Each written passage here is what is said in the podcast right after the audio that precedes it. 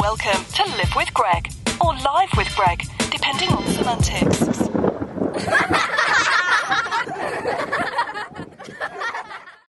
You know, what I've discovered in living with Greg, that's what's most important is that you're happy. We're done. Was that it? That's it. Is this all in search of happiness? It took 7 years for someone to finally say what I've been looking for. So you've just been looking for happiness this whole time? A sense of connection? That's what everyone's looking for. Oh, wow, really? Yeah. It certainly doesn't look like that. Oh, yeah, that's how it is. It's true. Even with people that I disagree with the most, I discovered that they really, truly believe in their rightness, in their perspective. Right.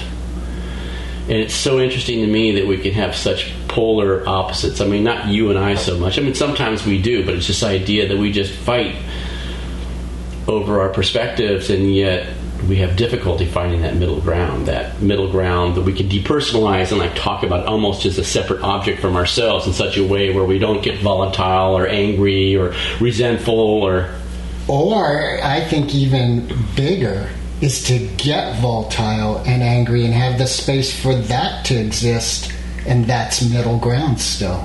I totally agree. I was talking to a friend of mine today about the musical Hamilton, which people love. It's amazing. And and I posed the question because I referenced some of Hamilton's behavior. I mean, he was anti-slavery, yet he never condemned George Washington or other slave holders. He never held their feet to the fire as such. So does that make him complicit? That we know of. That we know of, right? There was nobody there. It's not written. Right. So, and they immediately became defensive. You understand how groundbreaking it was? No, I get that. I'm not denigrating. I'm not saying it's not amazing. I'm not saying that it was an amazing, talented, brilliant production. I'm not saying that at all. I'm just saying, I'm just wondering, would it be different had he written Hamilton today? Would there have been different expressions within that dove deeper into the reality of Hamilton himself and the time? And they said, well, there was lots of black actors. And I went, yeah, as well as there should be. But I'm just wondering, you know, are you capable of having the conversation? Because I noticed immediately that you got defensive because you're defending Hamilton and what it's done and everything. I'm saying, okay, I'm all for that. But I'm all for diving into the sloppiness of the conflict and learning the skills with one another imperfectly as we will be. It's going to be like mud wrestling to begin with, but unless we make that invitation to one another, where's the evolution? You know, I want to be honest, and I want to be transparent about it, and it's not going to be comfortable, and it's going to be sloppy, and it's going to be reactive, but what other choice is there at this point? Really? I mean, the cat's out of the bag. Poor cat. It's got a bad rap. But the curtain's been pulled back. So, Wizard of Oz reference. I'm just so out of ideas. There's no retreat. There's no going back in the box.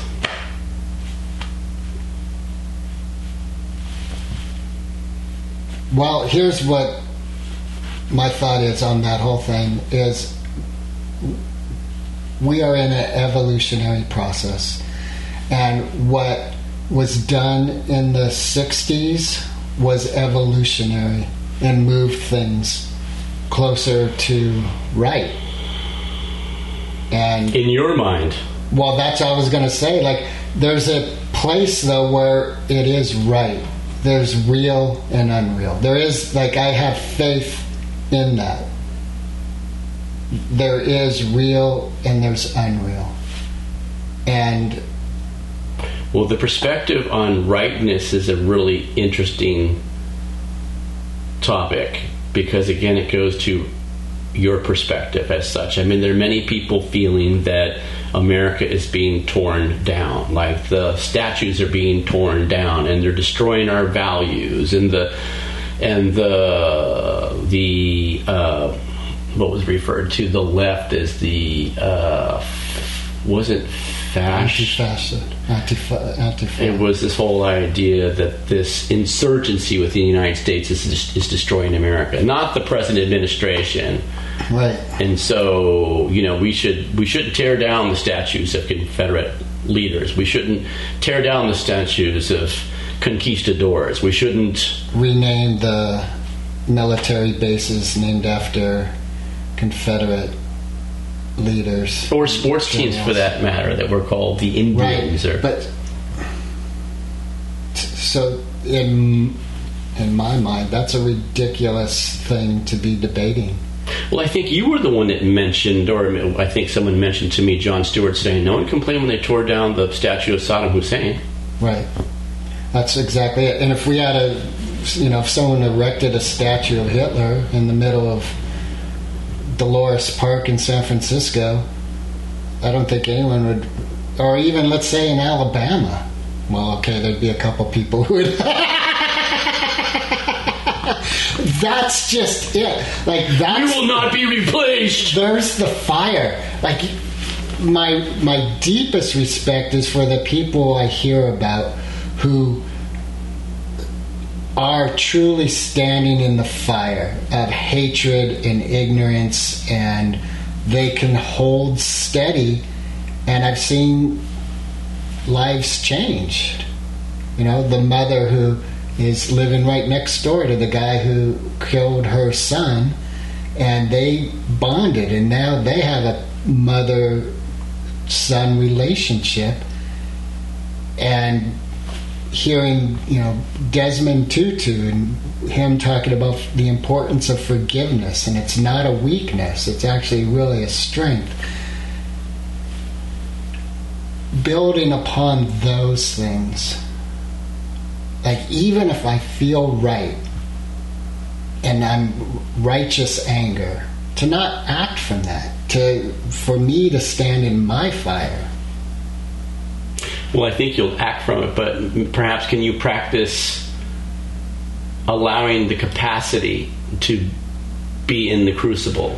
Can you, despite that, can you listen long enough to understand somebody else's perspective, whether you agree with it or not? Can you hold your seat in the fire of that discomfort and travel through it? Nobody likes to be criticized. Everybody would rather be, you know, right, and for the most part, than happy. So, which was where we started. So I think that's the capacity that we're dealing with. That's, you know, and then to be able to look at the revisionist history, you know, how things are candy coated and wrapped in such a way and sold and perpetuated generation after generation after generation.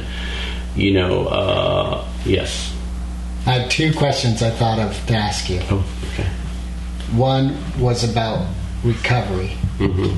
Is there an experience you have, a peak experience you have, where you chose recovery? You were like, okay, you know what I mean?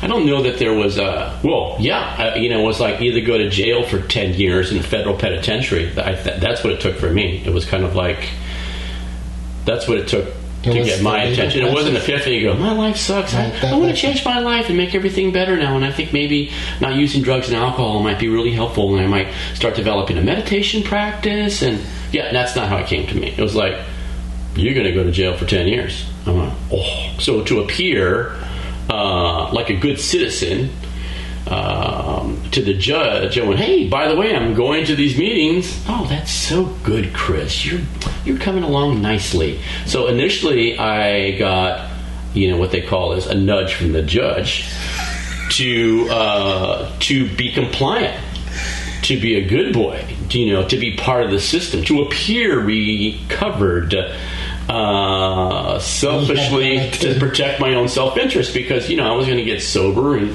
do the dance and satisfy the needs of my probation officer and get my little report card signed and submit that to him and not piss dirty and then go back to what I was doing. Obviously, I'm not going to subscribe to this. So when did it change for you? I think it was a slow evolutionary process. Initially, I just physically started to feel better. Physically.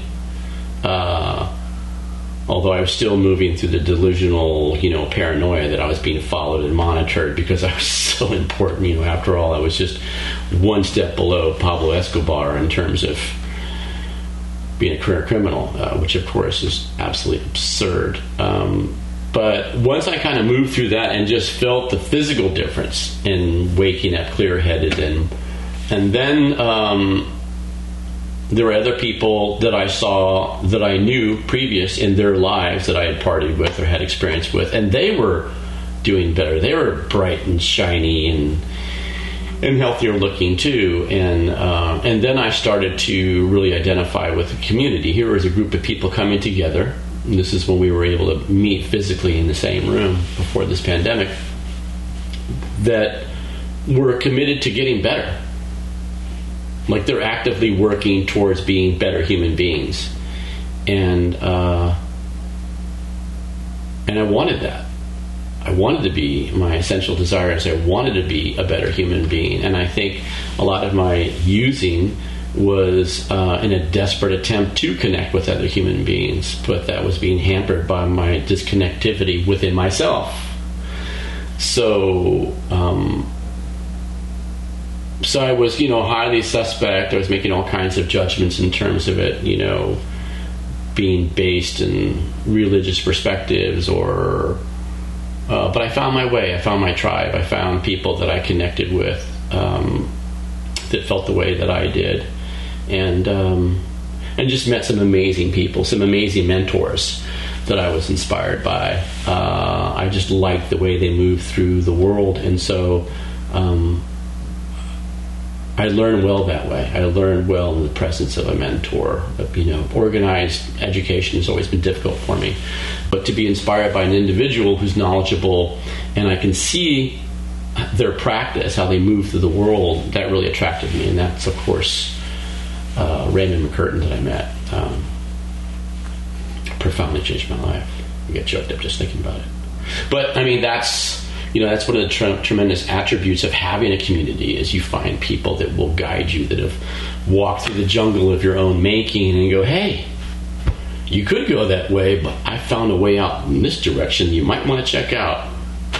Okay, so I know, if I recall correctly, there was a period in you and Raymond's knowing of each other that it was oil and water, like you guys... Well, I felt that there was a betrayal of trust at a certain point, and I think that was... I don't believe that was intentional on his part, although I was wounded by the experience. I think, honestly, as I look back at it retrospectively, that he felt that perhaps he was being helpful in revealing that kind of privileged information. I would like to believe that.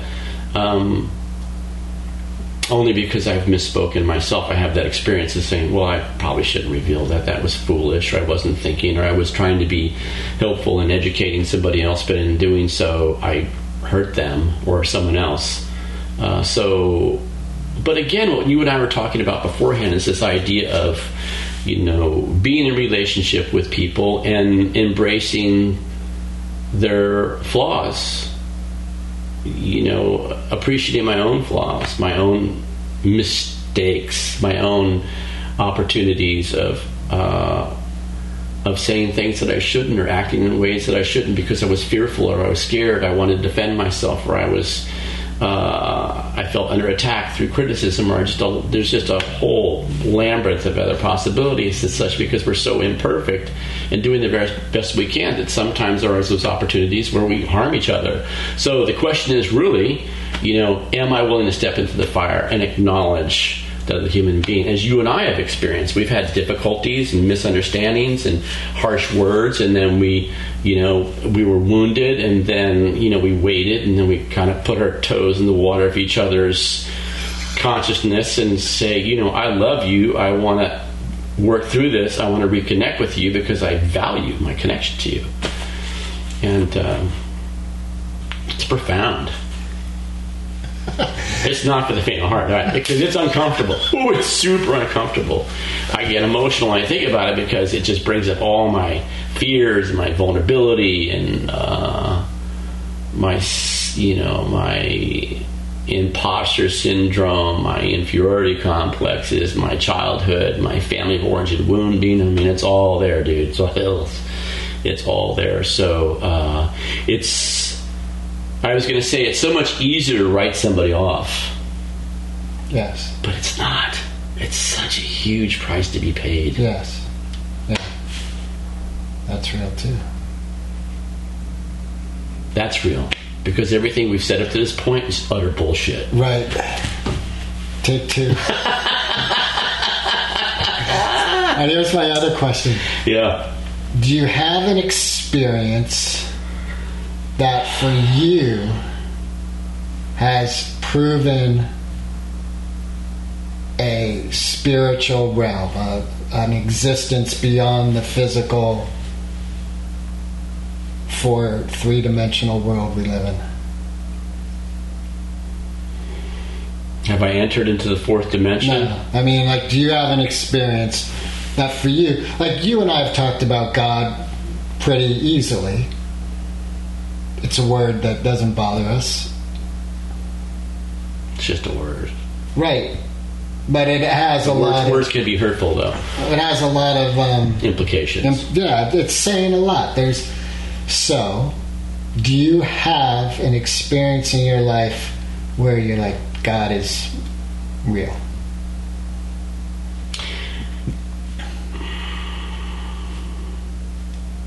Well, unlike other people I know, apparently I have not had the experience of God talking to me directly. I have not had the experience where I wake up in the morning and go, I hear God go, Chris, how's it going? I haven't had that experience. I have had profound, moving, emotional connections, a sense of felt rightness within myself and the universe around me. I don't know if that's a God experience or not.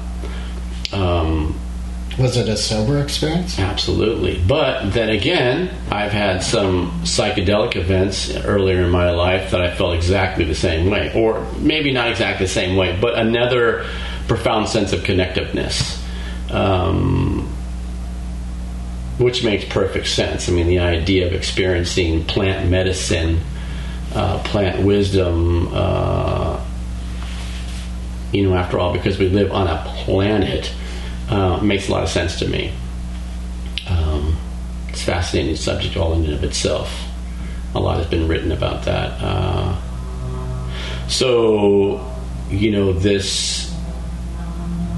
This desire for a deeper connection, this desire to have the awareness of not being fooled by the illusion of the self. And I don't really know enough about it to speak in terms of much more learned people that could describe it to you. But this idea of a disidentification with the image I have for myself, or that, for that matter, that the world has for me, it's just very valuable inquiry when you can develop that kind of awareness as to. Who you are, what are you, where did you come from, where you're going, what's your purpose, how do you move through this world in such a way where you have a sense of being in integrity. These are the profound questions that I ask myself more and more. But I think that's what happens to us as individuals when we get older. It's kind of like, it's not whether she likes me or not or wants to go on a date. It's more like, how do I feel about myself as a human being, and what are my relationships to my friends and my family? How do I better serve them? How can I be a more loving person? How can I express deeper compassion for myself and for the world? And how do I become a better ally? An ally to what? To other individuals. It's interesting, I was watching a documentary recently about the Dalai Lama, the Great 14th. It was a well-made documentary.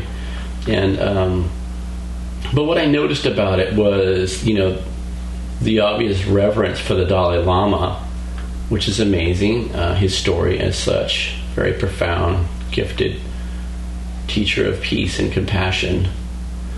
But I was fascinated by the fact that they didn't ask questions like, do you ever get mad? Do you ever want to just break something?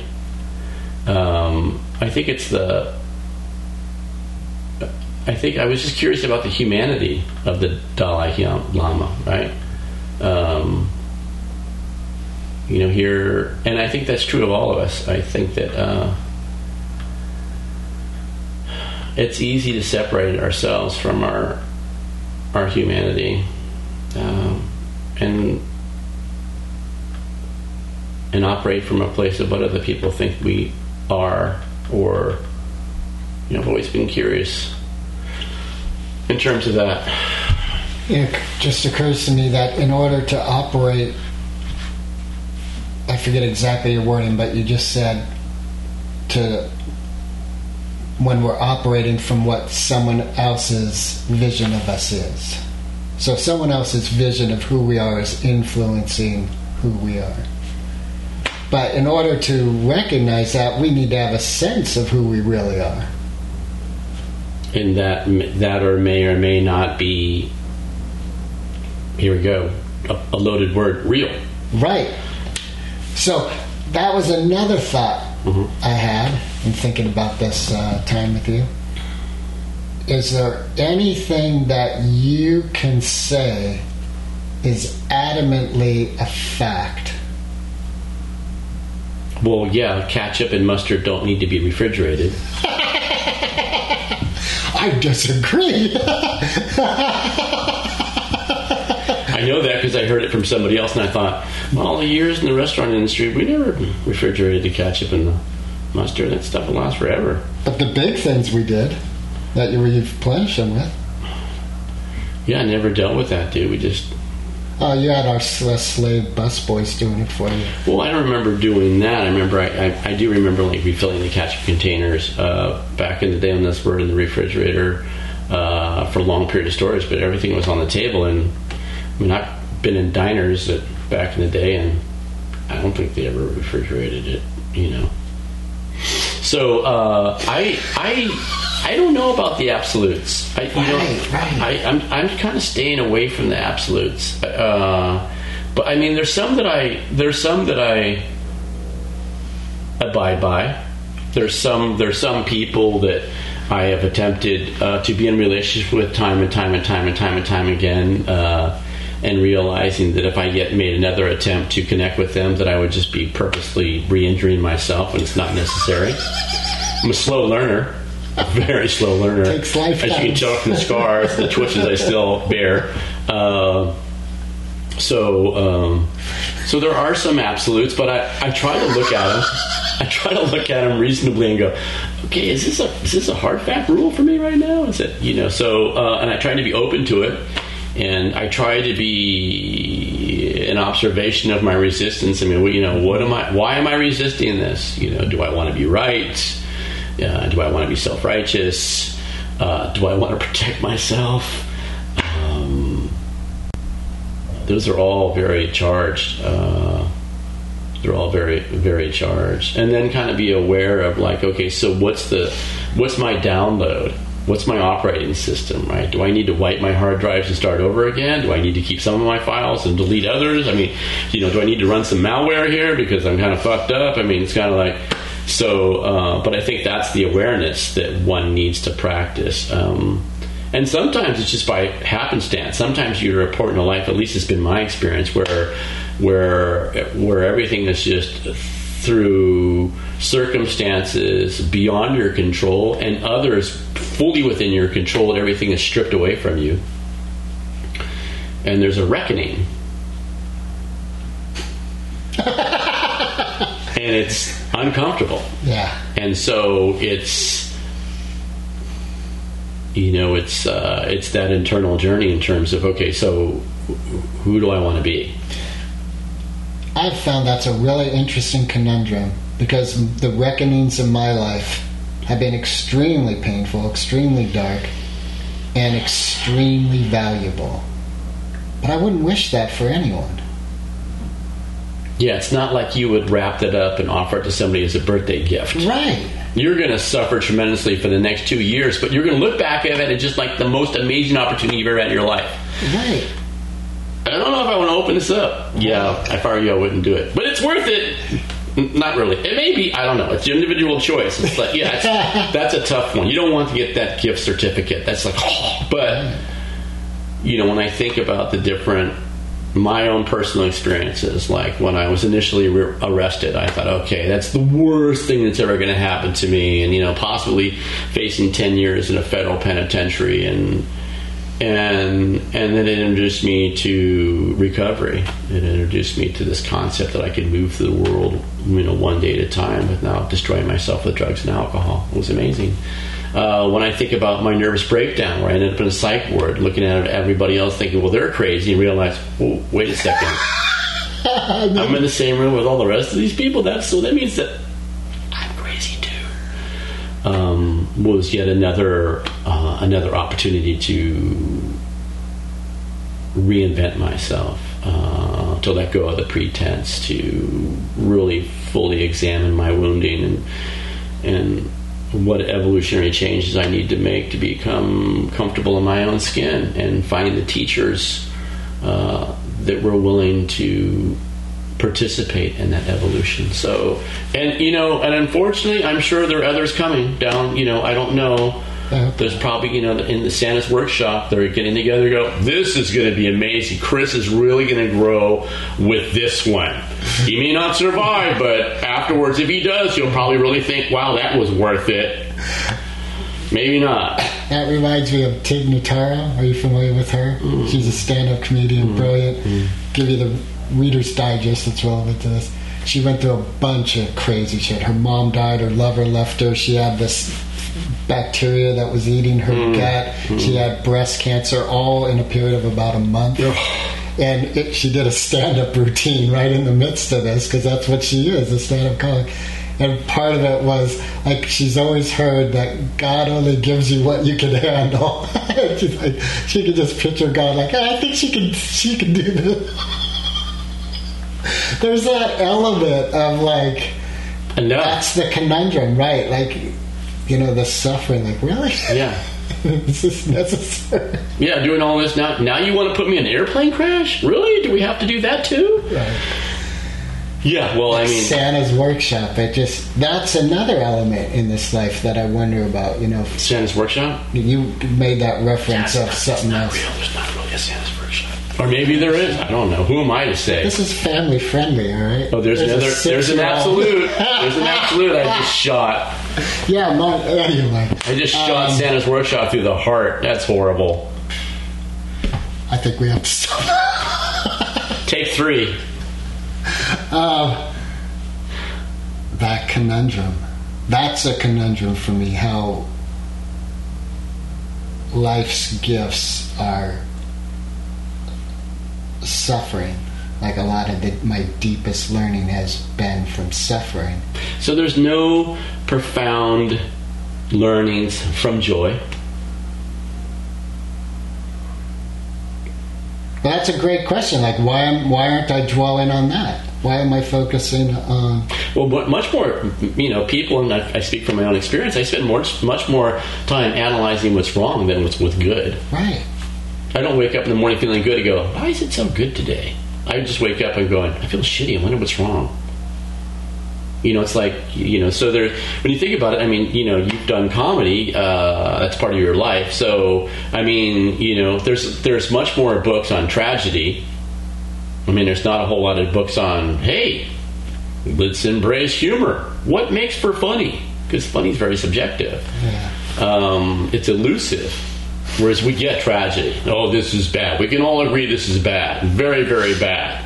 But we can't all agree on what's happy. We can't all agree on what's joyous. Or maybe we can't. I don't know. Maybe I haven't thought it through. But I would agree with you that right now, as it stands, my greatest lessons have come from painful experiences, but now that we've had this conversation, I'm going to bring more attention and look at, all right, what are the greatest lessons I've gotten from joyous? I think that's a subject for a book. It might be a short book. Don't worry, be happy. things that I heard that and I went, that's stupid. A lot of people do. Right, but you know, you really think about worry. I mean, it's, you know, then again, that's identifying with the self. It's like, you know, I heard this great talk one time and he was describing how life is just like it's like you're standing at the banks of a river of shit and these giant turds are rolling by and you're not really affected by it. You know, you can see the river's over here, it's full of shit and these giant turds are going by, but you can bear witness to it, but you have a certain distance from it.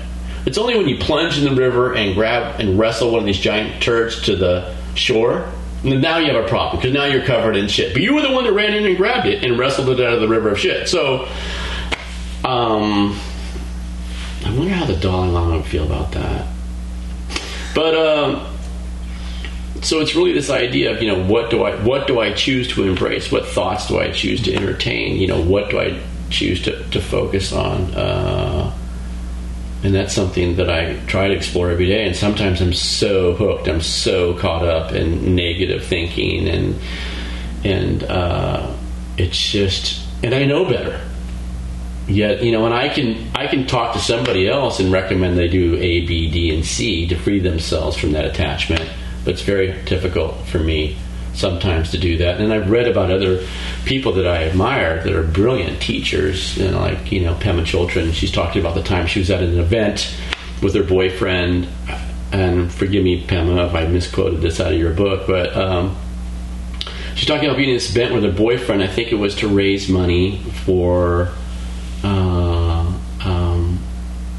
I can't remember the organization. I don't know if it was a house of teaching or a monastery, what it was, but it was being sponsored by a wealthy benefactor. And she looks over and she looks at her boyfriend, who's like laughing, talking to a rather attractive woman, and she was immediately struck with jealousy. Okay, this is Pema. She's been doing her practice for 30 some odd years, and she's an amazing teacher, spiritually grounded, you know, innovator of spiritual thought and awareness practice, and she's struck with jealousy to the core, to the point where she realizes she wants to smash something, and she looks around and surveys the situation. Anything that she would smash is worth in excess of $20,000. So she moves outside to the porch, to the deck overlooking the countryside, and grasps the rail and goes, "This is ridiculous. I should be able to navigate this." And then just deeply appreciating the humanity of that moment. And her boyfriend comes out and says, "What's wrong?" She goes, "I just had a jealous moment when I saw you talking to another woman." At which point there was a sense of freedom in her sharing that, her vulnerability. And then they laugh together at the absurdity of that. And he goes, "She's just an old high school friend of mine. I love you." And I think the space even where he may have loved her, mm-hmm. this old high school friend, mm-hmm. like love isn't choosing how that relationship is going to be mm-hmm. physicalized. Mm-hmm. Mm-hmm. Mm-hmm. And everything that goes through that, all the calculations, all the right. thinking involved in coming to that conclusion, right. to feed into the, you know, the insecurities, the, you know, perhaps I'm getting older or whatever, and we all do it, and we're all guilty of it, and I don't know how accurate that story is. God only knows. I've gotten so many references of information of my own, it's all convoluted together, but I think it went down something like that. So the only reason I'm saying is, you know, even the most practiced still gets challenged. Yeah, it gets challenged. And I like to say we're all doing the best we can, but honestly, I don't really believe that. Well, I think we all are. Just some are doing better than others. There you go. It's like, I don't think they're doing very well at all. You know, I just, what that reminds me of, I love in Fiddler on the Roof when the young student asks the rabbi if there's a blessing for everything. The rabbi says, "Of course," and says, "Is there a blessing for the czar?" The rabbi stops and thinks, "Yes, may God bless and keep the czar far away from us." And that's like, I think about, you know, Trump, who's mm-hmm. such an eminent presence in our life these days. Mm-hmm. To be celebrated by some and vilified by others. Yeah. Right. And And I gotta say, after 3.5 years of attempting to give him the benefit of the doubt, I'm leaning towards those. My patience is wearing thin. Yeah. I think that's true for a lot of people. I mean, I was just reading some other people are going, I was enthusiastic about it. I thought it was going to be different. He just blew it. So, and I want to celebrate that as well. And I have to really so again, it's back to, the sense of right or wrong, the moral judgment that, and you spoke, if there's truth and there's untruth, it's interesting. And I don't, you think about, all right, you come into this world, I would like to imagine, as this perfect little being that doesn't have a vengeful heart.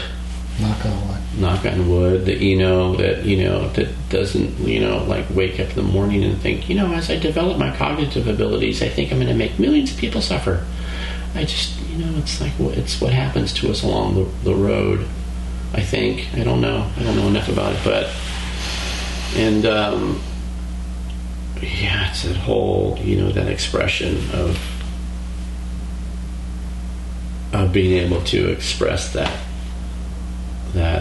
compassion to those people that we perceive as being bad. I think that's it. Like you were talking about with that, where she felt that jealousy. Mm-hmm. If I feel anger mm-hmm. towards Trump, mm-hmm.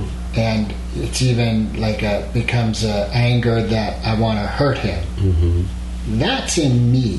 Mm-hmm. That is what I'm bringing out into the world. Mm-hmm. Mm-hmm. So it's as though, what I logically see mm-hmm. is what I think mm-hmm. I'm angry about, mm-hmm. and blaming someone else for mm-hmm. is actually what I'm creating in myself and bringing it out into the world. Mm-hmm. I've been listening to this book, and one of the base premises is the world's just reflecting who we are in that moment, who we believe we are. So that's interesting because you look at, our political systems that don't for the most part, universally in every government don't really reflect the wishes of the people. Our voracious appetite for things, our disregard for our environment, destroying initially completely the environment in which we live. We're like a virus on this globe. We just consume and we're not living in harmony as original peoples had. Of course, things have changed significantly. So, if that's true, collectively, what are we putting out into the world? And so, I have a question for you.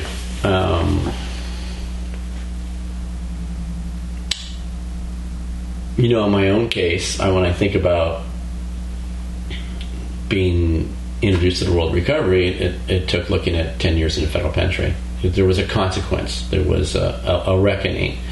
And so what do you think it's necessary, or what do you think is going to happen with this world for the reckoning so that there can be an evolutionary change so that we can live in harmony with each other and with our environment, so that we can sustain, prosper, regenerate in balance with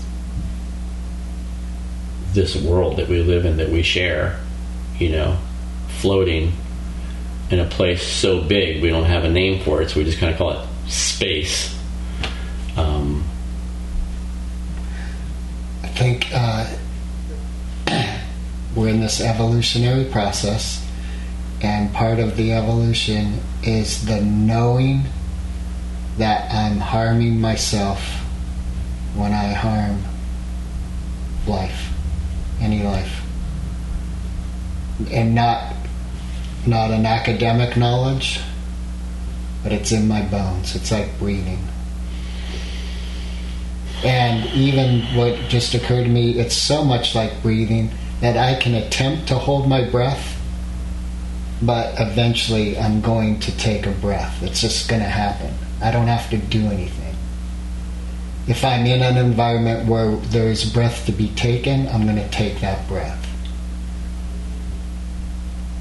So that's when we are kind to life, because we are life, we just know it that deeply, then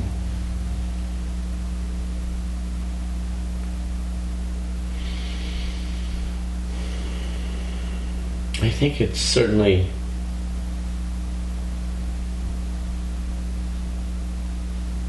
I would agree. I was going to say something silly like it's really something worth reaching for. Some of us just live in so much fear, and some of us are just struggling just to provide for ourselves. I mean, you think vast majority of the people on this planet are just trying to survive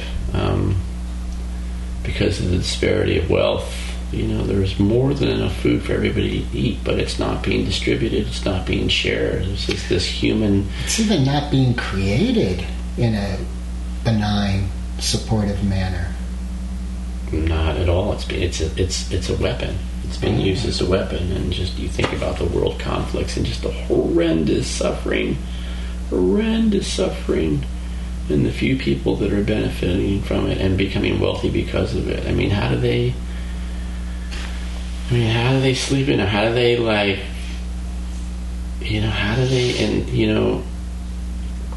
can they think for a moment that their children are any better or more deserving than somebody else's child? That's fear. That's so... You can say it's stupid. So it makes me think that this sounds almost like something a child would say, or maybe perhaps a child needs to say this, but it just seems to me that there needs to be like a universal spiritual awakening. Well, that's where I have faith in evolution. Like that, I think when you say there has to be, it's something in the future. I am of the mind we're in the process of it. We always have been, we are now, and we will be in the process of spiritual awakening.